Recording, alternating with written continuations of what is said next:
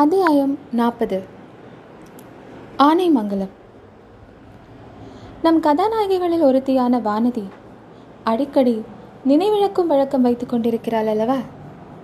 இந்த ஒரு தடவை மட்டும் நேயர்கள் அதை பொறுக்கும்படி வேண்டுகிறோம். ஏனெனில் அவளுடைய நோய் நீங்கும் காலம் நெருங்கிவிட்டது. வானதிக்கு நினைவு சிறிது வந்தபோது முதலில் அவள் ஊசலாடுவது போல தோன்றியது.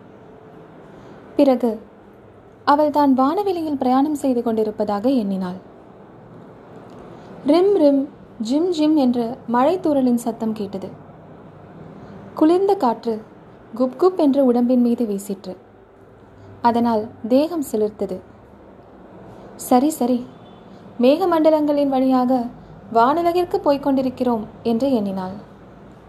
சுற்றிலும் இருள் சூழ்ந்திருந்தது. இடையிடையே மின்னல் வெளிச்சம் பளிச்சிட்டு மறைந்தது. முதன் மந்திரி கடைசியாக கஜேந்திர மோட்சத்தை பற்றி கூறியதும் யானை அதன் துதிக்கையினால் தன்னை சுற்றி வளைத்து தூக்கியதும் லேசாக நினைவு வந்தன. முதன் மந்திரி அனிருத்தர் கூறியபடியே நடந்துவிட்டது. மண்ணுலகில் என் ஆயுள் முடிந்து இப்போது மோட்சத்துக்கு போய்கொண்டிருக்கிறேன் மோட்ச உலகில் தேவர்களையும் தேவிகளையும் பார்ப்பேன். ஆனால் எல்லா தேவர்களிலும். என் மனதுக்கு உகந்த தெய்வமாகிய அவரை அங்கே நான் பார்க்க முடியாது. மனதுக்கு இன்பமில்லாத அத்தகைய மூச்சு உலகத்துக்கு போவதில் என்ன பயன்? அடடே இது என்ன ஊசலாட்டம்? உடம்பை இப்படி தூக்கி தூக்கி போடுகிறதே. ஆனால் தலை வைத்திருக்கும் இடம் மெத்தென்று சுகமாய் இருக்கிறது. தாயின் மடியைப் போல் இருக்கிறது. ஏன் தாயை காட்டிலும் என்னிடம் பிரியம் வாய்ந்த இளைய பிராட்டியின் மடியைப் போலவும் இருக்கிறது. ஆ குந்தவை தேவி இப்போது பழைய அறையில் என்ன செய்து கொண்டிருக்கிறாரோ? என்னை பற்றிய செய்தி அவருக்கு இதற்குள் எட்டி இருக்குமா? மோட்ச உலகத்துக்கு வானவெளியில் மேகமண்டலங்களின் வழியாக பிரயாணம் செய்வது சரிதான். ஆனால் என்ன வாகனத்தில் பிரயாணம் செய்கிறேன்? சொர்க்கலோகத்து புஷ்பக விமானமா இது? அல்லது தேவேந்திரனுடைய ஐராவதம் என்ற யானையா? ஹப்பா யானை என்றாலே சிறிது பயமாகத்தான் இருக்கிறது. யானையும் அதன் துவண்டு வலையும் துதிக்கையும். அப்படி துவளும் துதிக்கையில்தான் எவ்வளவு பலம் அதற்கு? போனது போயிற்று. இனி அதை பற்றி பயம் என்ன? கவலை என்ன? ஆனால் தலை வைத்திருக்கும் இடம் அவ்வளவு பட்டுப்போல் மிருதுவாக இருக்கும் காரணம் யாது? சுற்றிலும் இருளாக இருப்பதால் ஒன்றும் தெரியவில்லை. கையினால் துளாவி பார்க்கலாம். உண்மையில் பட்டு திரைச்சீலை மாதிரி தான் தோன்றுகிறது. கொஞ்சம் ஈரமாகவும் இருக்கிறது. ஆஹா இது என்ன? என் கண்ணங்களை யார் தொடுகிறது? மல்லிகை பூவை போன்ற மிருதுவான கரம் அல்லவா தொடுகிறது? வானதி வானதி. அக்கா நீங்கள் தானா நான் தான் வேறு யார்? நீங்கள் கூட என்னுடன் மோட்ச உலகத்துக்கு வருகிறீர்களா?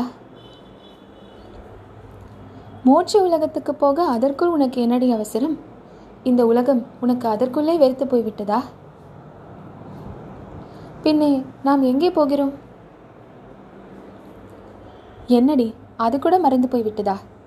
ஆனைமங்கலத்துக்கு போகிறோம் தெரியாதா? என்ன ஊர்? இன்னொரு தடவை சொல்லுங்கள். சரியா போச்சு. ஆனைமங்கலத்துக்கு போகிறோம். ஆனையின் முதுகில் ஏறிக்கொண்டு போகிறோம். ஐயோ யானையா? அடி பைத்தியமே உன் உடம்பு ஏனடி நடுங்குகிறது? யானை என்ற பெயரை கேட்டாலே பயப்படத் தொடங்கிவிட்டாயா? அக்கா சற்று முன் தூங்கி போய்விட்டேனா? ஆமாம் ஆமாம். யானையின் மேல் அம்பாரியில் பிரயாணம் செய்கிற சொகுசில் ஆனந்தமாய் தூங்கிவிட்டாய். ஆனந்தம் ஒன்றுமில்லை அக்கா. பயங்கரமான கனவுகள் கண்டேன். அப்படித்தான் தோன்றியது. ஏதேதோ பிதற்றினாயே. என்ன அக்கா பிதற்றினேன்? காலாமுகர் என்றாய் பலி என்றாய் கஜேந்திர மோட்சம் என்றாய் யானை துதிக்கை என்றாய். அப்புறம் நான் முதன் மந்திரி அனிருத்தரை பாவி பழிகாரன் என்று திட்டினாய். அந்த பிரம்மராயருக்கு நன்றாக வேண்டும். நீ தூக்கத்தில் அவரை பற்றி திட்டியதையெல்லாம் அவர் கேட்டிருந்தால் பல நாள் தூங்கவே மாட்டார். அதெல்லாம் நடந்தது நிஜமாக கனவுதானா அக்கா? நிஜமாக கனவா பொய்யாக கனவா? எனக்கு என்ன தெரியும்? நீ என்ன சொப்பனம் கண்டாய் என்பதே எனக்கு தெரியாது. அக்கா காலாமுகர்கள் என்னை பிடித்து கொண்டு போனார்கள். முதன் மந்திரி என்னிடம் இளவரசரை பற்றி ரகசியத்தை கேட்டார். நான் சொல்ல மறுத்துவிட்டேன். உடனே யானையை அழைத்து என்னை தூக்கி எரிந்து கொள்ளும்படி கட்டளையிட்டார். அப்போது நான் கொஞ்சம் கூட கலங்காமல் தைரியமாக இருந்தேன் அக்கா. அப்போது உங்கள் ஞாபகமும் வந்தது. நீங்கள் அங்கே இல்லையே என்னுடைய தைரியத்தை பார்ப்பதற்கு என்று. போகட்டும் சொப்பனத்திலாவது அவ்வளவு தைரியமாக நடந்து கொண்டாயே அதன் பொருட்டு சந்தோஷம். வானதி சற்று சும்மா இருந்துவிட்டு என்னால் நம்ப முடியவில்லை என்றாள். உன்னால் என்னத்தை நம்ப முடியவில்லை அடி? நான் கண்டதெல்லாம் கனவு என்று நம்ப முடியவில்லை. சில சமயம் சொப்பனங்கள் அப்படித்தான் இருக்கும். நிஜமாக நடந்தது போலவே தோன்றும். நான் கூட அப்படிப்பட்ட சொப்பனங்கள் பலமுறை கண்டிருக்கிறேன். அப்படி என்ன சொப்பனம் கண்டிருக்கிறீர்கள்? சொல்லுங்களேன். ஏன்? என் தம்பி கூடத்தான் அடிக்கடி என் கனவில் வருகிறான். இலங்கைக்கு அவன் போய் எத்தனை மாதம் ஆயிற்று? ஆனால் இரவில் கண்ணை மூடினால் அவன் தத்ரூபமாக என் கண் முன்னால் வந்து நிற்கிறான். நீங்கள் அதிர்ஷ்டசாலி அக்கா என் அதிர்ஷ்டத்தை நீதான் மெச்சிக்கொள்ள வேண்டும். அவன் கடலில் குதித்த செய்தி வந்ததிலிருந்து என் மனம் எப்படி துடித்துக் கொண்டிருக்கிறது என்று உனக்கு தெரியாது. என்ன அக்கா சொல்கிறீர்கள்? அப்படியென்றால் அதுவும் ஒரு பயங்கர சொப்பனம் இல்லையா? அவர் கடலில் மூழ்கியது மட்டும் நிஜமான செய்திதானா? அதுவும் ஒரு துர்சொப்பனமாக இருந்தால் எவ்வளவோ நன்றாக இருக்குமே. அது மட்டும் நிஜம்தானடி வானதி? இளவரசன் கடலில் குதித்ததை நேரில் பார்த்தவரே வந்து சொன்னாரே. அதை நம்பாமல் என்ன செய்வது? வானர்குல வீரரை தானே சொல்கிறீர்கள்? அவரே இளவரசரை பற்றி வேறு ஏதோ சொல்லவில்லையா? ஓடக்கார பெண்ணை பற்றியும் நாகைப்பட்டினம் சூடாமணி விகாரத்தை பற்றியும் ஏதோ சொல்லவில்லையா? இதெல்லாம் உன் சொப்பனமாக இருக்க வேண்டும். ஆம் ஓடக்காரி பூங்குழலியை பற்றியும் நாகைப்பட்டினம் சூடாமணி விகாரத்தை பற்றியும் நீ தூக்கத்தில் பிதற்றினாய். புத்த பிக்ஷணியாகப் போவதாக கூட உளறினாய்.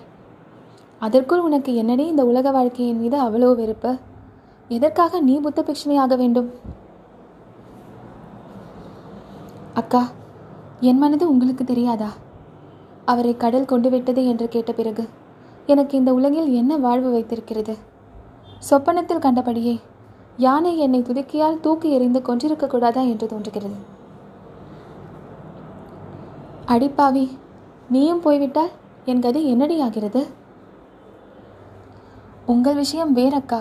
நீங்கள். ஆமாம் ஆமாம். அருள்மொழியிடம் என்னை காட்டிலும் உனக்கு அதிக ஆசை இல்லையா? அக்கா அப்படி ஒன்றும் நான் சொல்லவில்லை. தங்களைப் போல் நான் மனோதைரியம் உள்ளவள் அல்ல. அவர் இறந்துவிட்ட பிறகு. சீச்சி என்ன வார்த்தை சொல்கிறாய்? அவன் இறந்தான் என்று ஏன் சொல்ல வேண்டும்? உனக்கு நிச்சயமாய் தெரியுமா?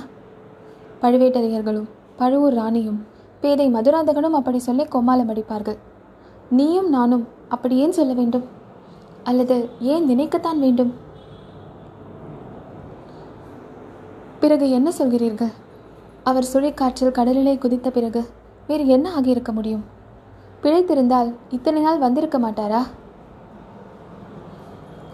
அடி பைத்தியமே கடலில் குதித்தால் அவனை கடல் கொண்டு விட்டது என்று அர்த்தமா? கரை ஏறியிருந்தால் இத்தனை நாள் தெரியாமலா இருக்கும்? என் தகப்பனாரின் கதை உனக்கு தெரியுமா வானதி? அவர் இளம் பிராயத்தில் பல மாத காலம் இருக்குமிடமே தெரியாமல் இருந்தது. தேடி பிடித்து கொண்டு வந்து இளவரசு பட்டம் கட்டினார்கள். என் பாட்டனார் அரிஞ்சய சோழர் தக்கோல யுத்தத்திற்கு பிறகு அடியோடு மறைந்து விட்டார். பல வருஷங்களுக்கு பிறகுதான் அவர் இருக்கும் இடமே தெரிந்தது. நான் சொல்வதை கேள் வானதி. காவேரி தாய் ஒரு சமயம் என் தம்பியை காப்பாற்றி கரை சேர்த்தார் அது மாதிரியே சமுத்திரராஜனும் பொன்னியின் செல்வனை கண்டிப்பாக கரை சேர்த்திருப்பார். நமது கடற்கரைக்கும் இலங்கை தீவுக்கும் மத்தியில் எத்தனையோ சிறிய சிறிய தீவுகள் இருக்கின்றன. அத்தீவுகளில் ஒன்றில் அருள்மொழி ஒதுங்கி இருக்கக்கூடும் அல்லவா? அவனை தேடும் வேலையை நன்றாக செய்யும்படி தூண்டுவதற்காகவே நான் இந்த பிரயாணத்திற்கு புறப்பட்டேன். உன்னையும் அழைத்து கொண்டு உனக்கு இதெல்லாம் ஞாபகமே இல்லை போல் இருக்கிறது. உன் பேரில் தப்பில்லை. இளவரசரை பற்றிய செய்தி வந்ததிலிருந்து உன் புத்தியே பேதலித்து விட்டது. இப்போதுதான் கொஞ்சம் தெளிவாக பேச ஆரம்பித்திருக்கிறாய். வானதி சிறிது நேரம் மௌனமாக இருந்துவிட்டு அக்கா நாம் எந்த ஊருக்கு போகிறோம் என்று சொன்னீர்கள்? என்றாள். ஆனைமங்கலத்துக்கு. அது எங்கே இருக்கிறது? நாகைப்பட்டினத்துக்கு அருகில் கடற்கரை ஓரத்தில் இருக்கிறது. நீ ஏதோ சொப்பனம் கண்டு உளறினாயே. அந்த சூடாமணி விகாரத்துக்கும் ஆனைமங்கலத்துக்கும் கொஞ்ச தூரம்தான். நீ புத்த பிக்ஷணியாவதாக இருந்தால் கூட அதற்கும் சௌகரியமாகவே இருக்கும். ஆனால் நீ மணிமேகலையாவதற்கு அவசரப்பட வேண்டாம். பொன்னியின் செல்வனை பற்றி திடமான செய்தி கிடைத்த பிறகு முடிவு செய்து கொள்ளலாம் என்று குந்தவை கூறி லேசாக சிரித்தாள். அக்கா இது என்ன நீங்கள் சிரிக்கிறீர்கள்? சிரிப்பதற்கு எப்படி உங்களுக்கு மனம் வருகிறது? இளவரசர் பிழைத்திருப்பார் என்று உங்களுக்கு அவ்வளவு நம்பிக்கை இருக்கிறதா? நம்பிக்கை இல்லாவிட்டால் நான் இப்படி இருப்பேனா வானதி? நான் பார்த்து வைத்திருக்கும் ஜோசியங்கள் எல்லாம் பொய்யாக போவதில்லை. என் தம்பியின் கையில் உள்ள சங்கு சக்கர ரேகைகளும் பொய்யாக போவதில்லை. இதுவரையில் எல்லாம் சரியாகத்தானே நடந்து வருகிறது? என்ன சரியாக நடந்து வருகிறது? எனக்கு ஒன்றும் தெரியவில்லையே என்றாள் வானதி. உனக்கு ஏன் தெரிய போகிறது? நீதான் சித்தப்பிரமை பிடித்து அலைகிறாயே? அருள்மொழிக்கு இளம் வயதில் பல கண்டங்கள் நேரும் என்று சொன்னார்கள். அதன்படி நேர்ந்து வந்திருக்கின்றன. பின்னே மற்றவையும் நடந்துதானே ஆக வேண்டும்? மற்றவை என்றால்? எத்தனையோ தடவை நான் சொல்லியாகிவிட்டது. நீயும் கேட்டிருக்கிறாய். மறுபடி எதற்காக சொல்ல சொல்கிறாய்? பேசாமல் தூங்கு. பொழுது விடிந்து பார்த்து கொள்ளலாம். வானதி மீண்டும் சிறிது நேரம் சிந்தனையில் ஆழ்ந்திருந்து விட்டு ராத்திரியெல்லாம் யானை மீது பிரயாணம் செய்யப் போகிறோமா அக்கா? எதற்காக? என்று கேட்டாள். அது கூடவா உனக்கு ஞாபகம் இல்லை பகலில் நாம் பிரயாணம் செய்தால் வழியில் உள்ள ஊர்களிலெல்லாம் ஜனங்கள் நம்மை சூழ்ந்து கொள்வார்கள். பொன்னியின் செல்வன் எங்கே? சோழ நாட்டின் தவ புதல்வன் எங்கே என்று கேட்பார்கள். பழுவேட்டரையர் மீது குற்றம் சுமத்துவார்கள். பழுவூர் இளையராணியை சபிப்பார்கள். சக்கரவர்த்தியை கூட நிந்தித்தாலும் நிந்திப்பார்கள். அதையெல்லாம் நாம் எதற்காக காதினால் கேட்க வேண்டும்? நான் தான் ஜனங்களை அப்படியெல்லாம் தூண்டிவிட்டதாக பழுவேட்டரையர்கள் சொன்னாலும் சொல்வார்கள். எதற்காக இந்த வம்பு என்றுதான் ராத்திரியில் புறப்பட்டேன். இதையெல்லாம் பழையாறையிலிருந்து புறப்படும் போதே உனக்கு சொன்னேன். மறுபடியும் கேட்கிறாய் நல்ல சித்தப்பிரமை பிடித்து உன்னை ஆட்டுகிறது. சூடாமணி விகாரத்து புத்த பிக்ஷுக்களிடம் சொல்லித்தான் உன் சித்தப்பிரமையை போக்க வழி தேட வேண்டும். போனால் போகட்டும் நீ இப்போது தூங்கு. எனக்கும் தூக்கம் வருகிறது. இந்த ஆடும் குன்றின் மீது உட்கார்ந்தபடியே தான் இன்றிரவு நாம் தூங்கியாக வேண்டும். என்றாள் இளைய பிராட்டி. வானதி இனி ஒன்றும் பேசக்கூடாது என்று தீர்மானித்து மௌனமானாள். அவளுடைய உள்ளம் ஒரே குழப்பமாக இருந்தது. அன்று நடந்ததையெல்லாம் ஒவ்வொன்றாக நினைத்து பார்த்து கொண்டாள். எல்லாம் உண்மையாக நிகழ்ந்த சம்பவங்களாகவே தோன்றின. எனக்கு சித்தப்பிரமை ஒன்றுமில்லை. அக்கா தான் என்னை பைத்தியமாக அடிக்க பார்க்கிறாள் என்று சில சமயம் எண்ணினாள். யானை தன்னை துதிக்கையினால் சுற்றி தூக்கிய பிறகு என்ன நடந்தது என்பதை எண்ணி எண்ணி பார்த்தாள். ஒன்றும் நினைவுக்கு வரவில்லை. என்னதான் நடந்திருக்கும்? தன் உயிருக்கே ஆபத்தான அந்த வேலைக்கு அக்கா சரியாக அங்கே வந்து தன்னை காப்பாற்றி இருந்திருக்க வேண்டும். அக்காவை பார்த்ததும் முதன் மந்திரி நடுநடுங்கி போயிருக்க வேண்டும். இருந்தாலும் யானை துதிக்கையின் பிடியிலிருந்து காப்பாற்றுவது அவ்வளவு சுலபமான காரியமா? ஒருவேளை இவ்வாறு இருக்குமோ? தன்னை துதிக்கையால் கட்டி தூக்கிய யானைதானா இது? மேலே அம்பாரி இருந்தது. அந்த இருட்டிலும் கொஞ்சம் தெரிந்ததே. இளைய பிராட்டி அந்த அம்பாரியிலேயே இருந்திருக்கலாம். யானை துதிக்கையினால் தூக்கி தன்னை தூர எறிவதற்கு பதிலாக மேலே அம்பாரியில் விட்டிருக்கக்கூடும். அந்த மாதிரி செய்ய யானைகள் பழக்கப்பட்டிருப்பதை வானதி பலமுறை பார்த்ததுண்டு. முதன் மந்திரியும் இளைய பிராட்டியும் சேர்ந்துதான் இம்மாதிரி சூழ்ச்சி செய்திருக்கிறார்களோ? எதற்காக? நான் தனியாக பிரயாணம் செய்வதை தடுக்கும் பொருட்டுதான். என்னுடைய தைரியத்தை சோதிப்பதற்காக கூட இளைய பிராட்டி இம்மாதிரி செய்திருக்கலாம். பொம்மை முதலையை என் அருகிலே விட்டு ஒரு சமயம் சோதனை செய்யவில்லையா? எப்படியாவது இருக்கட்டும். நான் இன்று தனி வழியே புறப்பட்டது பெரும் தவறு. இப்போது அக்காவின் மடியில் தலையை வைத்து படுத்திருப்பது எவ்வளவு நிம்மதியாக இருக்கிறது. அக்காவின் வார்த்தைகள் எவ்வளவு தைரியமும் உற்சாகமும் அளிக்கின்றன. பொன்னியின் செல்வர் எங்கேயோ பத்திரமாக இருக்கிறார். சந்தேகமில்லை. ஒருவேளை இந்த பிரயாணத்தின் முடிவில் அவரை சந்திப்போமா? இவ்வாறு எண்ணிய போது வானதியின் உள்ளத்தில் அளவில்லாத கிளர்ச்சி ஏற்பட்டது. மன சோர்வுக்கு நேர்மாறான உற்சாக இயல்பு இப்போது அவளை ஆட்கொண்டது. யானை கம்பீரமாக நடந்து சென்று கொண்டிருந்தது. யானை மேல் அம்பாரி ஆடி அசைந்து கொண்டிருந்தது. முன்னும் பின்னும் காவல் படைகள் போய்க் கொண்டிருந்தன. மழை சிறு தூறலாயிற்று. பிறகு தூரலும் நின்றது. வானத்தில் மேக கூட்டங்கள் சிதறிக் கலைந்தன. நட்சத்திரங்கள் எட்டி பார்த்தன. வானதி யானையின் அம்பாரி கூரை வழியாக மேலே வானத்தில் தெரிந்த நட்சத்திரங்களை பார்த்தாள்.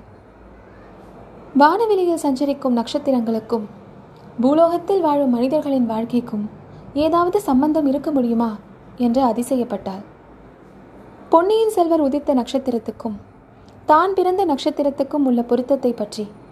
ஜோதிடர்கள் சொல்வதில் ஏதாவது உண்மை இருக்குமா? தன் வயிற்றில் பிறக்கும் மகன் மூன்று உலகத்தையும் ஆளப்போகிறான் என்று ஜோதிடர்களுடன் சேர்ந்து அக்காவும் சொல்வது உண்மையாகுமா? வால் நட்சத்திரம் தோன்றுவது ஏதோ உற்பாதத்துக்கு அறிகுறி என்று ஜனங்கள் பேசிக்கொள்கிறார்களே அது எவ்வளவு தூரம் நிஜமாக இருக்கும்? அப்படி என்னதான் உற்பாதம் நடக்கும்? பொன்னியின் செல்வர் கடலில் மூழ்கியதுதான் அந்த உற்பாதமா? அக்கா கொண்டுள்ள நம்பிக்கையின்படி அவர் திரும்பி வருவாரா? அப்படி என்றால் வேறு என்ன உற்பாதம் நடக்கக்கூடும்? இம்மாதிரியெல்லாம் வெகு நேரம் சிந்தனை செய்து கொண்டிருந்த பிறகு வானதி லேசாக கண்ணையர்ந்தாள். அவள் கண்விழித்து பார்த்தபோது பொழுது புலர்ந்திருந்தது. புள்ளினங்கள் உதயகீதம் பாடின. இளைய பிராட்டியும் விழித்து கொண்டிருந்தாள். அம்பாரியின் பட்டு திரையை விலக்கிக் கொண்டு வெளியே பார்த்து இதோ ஆனைமங்கலம் வந்துவிட்டோம். சோழ மாளிகையின் வாசலுக்கே வந்துவிட்டோம் என்றாள். இரு இளவரசிகளும் யானை மேலிருந்து இறங்கினார்கள். மாளிகைக்குள்ளே பிரவேசித்தார்கள். அங்கே ஆயத்தமாக இருந்த அரண்மனை தாதிமார்கள் இளவரசிகள் இருவரையும் மாளிகையின் எல்லா பகுதிகளுக்கும் அழைத்துச் சென்று காட்டினார்கள். கடைசியில் மாளிகையின் கீழ்ப்புறத்திற்கு வந்து அங்கிருந்த அலங்கார முன்றின் முகப்பில் நின்றபடி கடலுடன் கலந்த கால்வாயை பார்த்து கொண்டு நின்றார்கள். அக்கா இளவரசரை தேடுவதற்கு ஏற்பாடு செய்யப் போவதாக சொன்னீர்களே என்ன செய்திருக்கிறீர்கள்? என்றால் கொடும்பாளூர் இளவரசி. ஆமாமடி வானதி தேடுவதற்கு ஏற்பாடு ஆரம்பமாகிவிட்டது. அதோ பார் ஒரு படகு வருகிறது. அதில் வருகிறவர்கள் ஒருவேளை ஏதாவது செய்தி கொண்டு வந்தாலும் கொண்டு வருவார்கள் என்றாள் குந்தவை. வானதி திரும்பி பார்த்தாள். சற்று தூரத்தில் மரக்கிளைகளின் இடைவெளியில் ஒரு சிறிய படகு வருவது தெரிந்தது.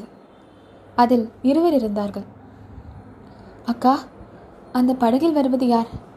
என்று வானதி கேட்டாள். படகு தள்ளுகிறவன் சேந்தன் அமுதன். தஞ்சாவூர் பாதாள சிறையிலிருந்து நாம் அன்றொரு நாள் விடுதலை செய்தோமே. அவன்தான். உட்கார்ந்திருப்பவள் பூங்குழலி. வானதிக்கு உடம்பு சிலிர்த்தது. அக்கா நான் அந்த பெண்ணை பார்க்க விரும்பவில்லை. உள்ளே போகிறேன் என்றாள். என்னடி அவளை கண்டு என்ன பயம் உனக்கு? உன்னை அவள் விழுங்கி விடுவாளா என்ன?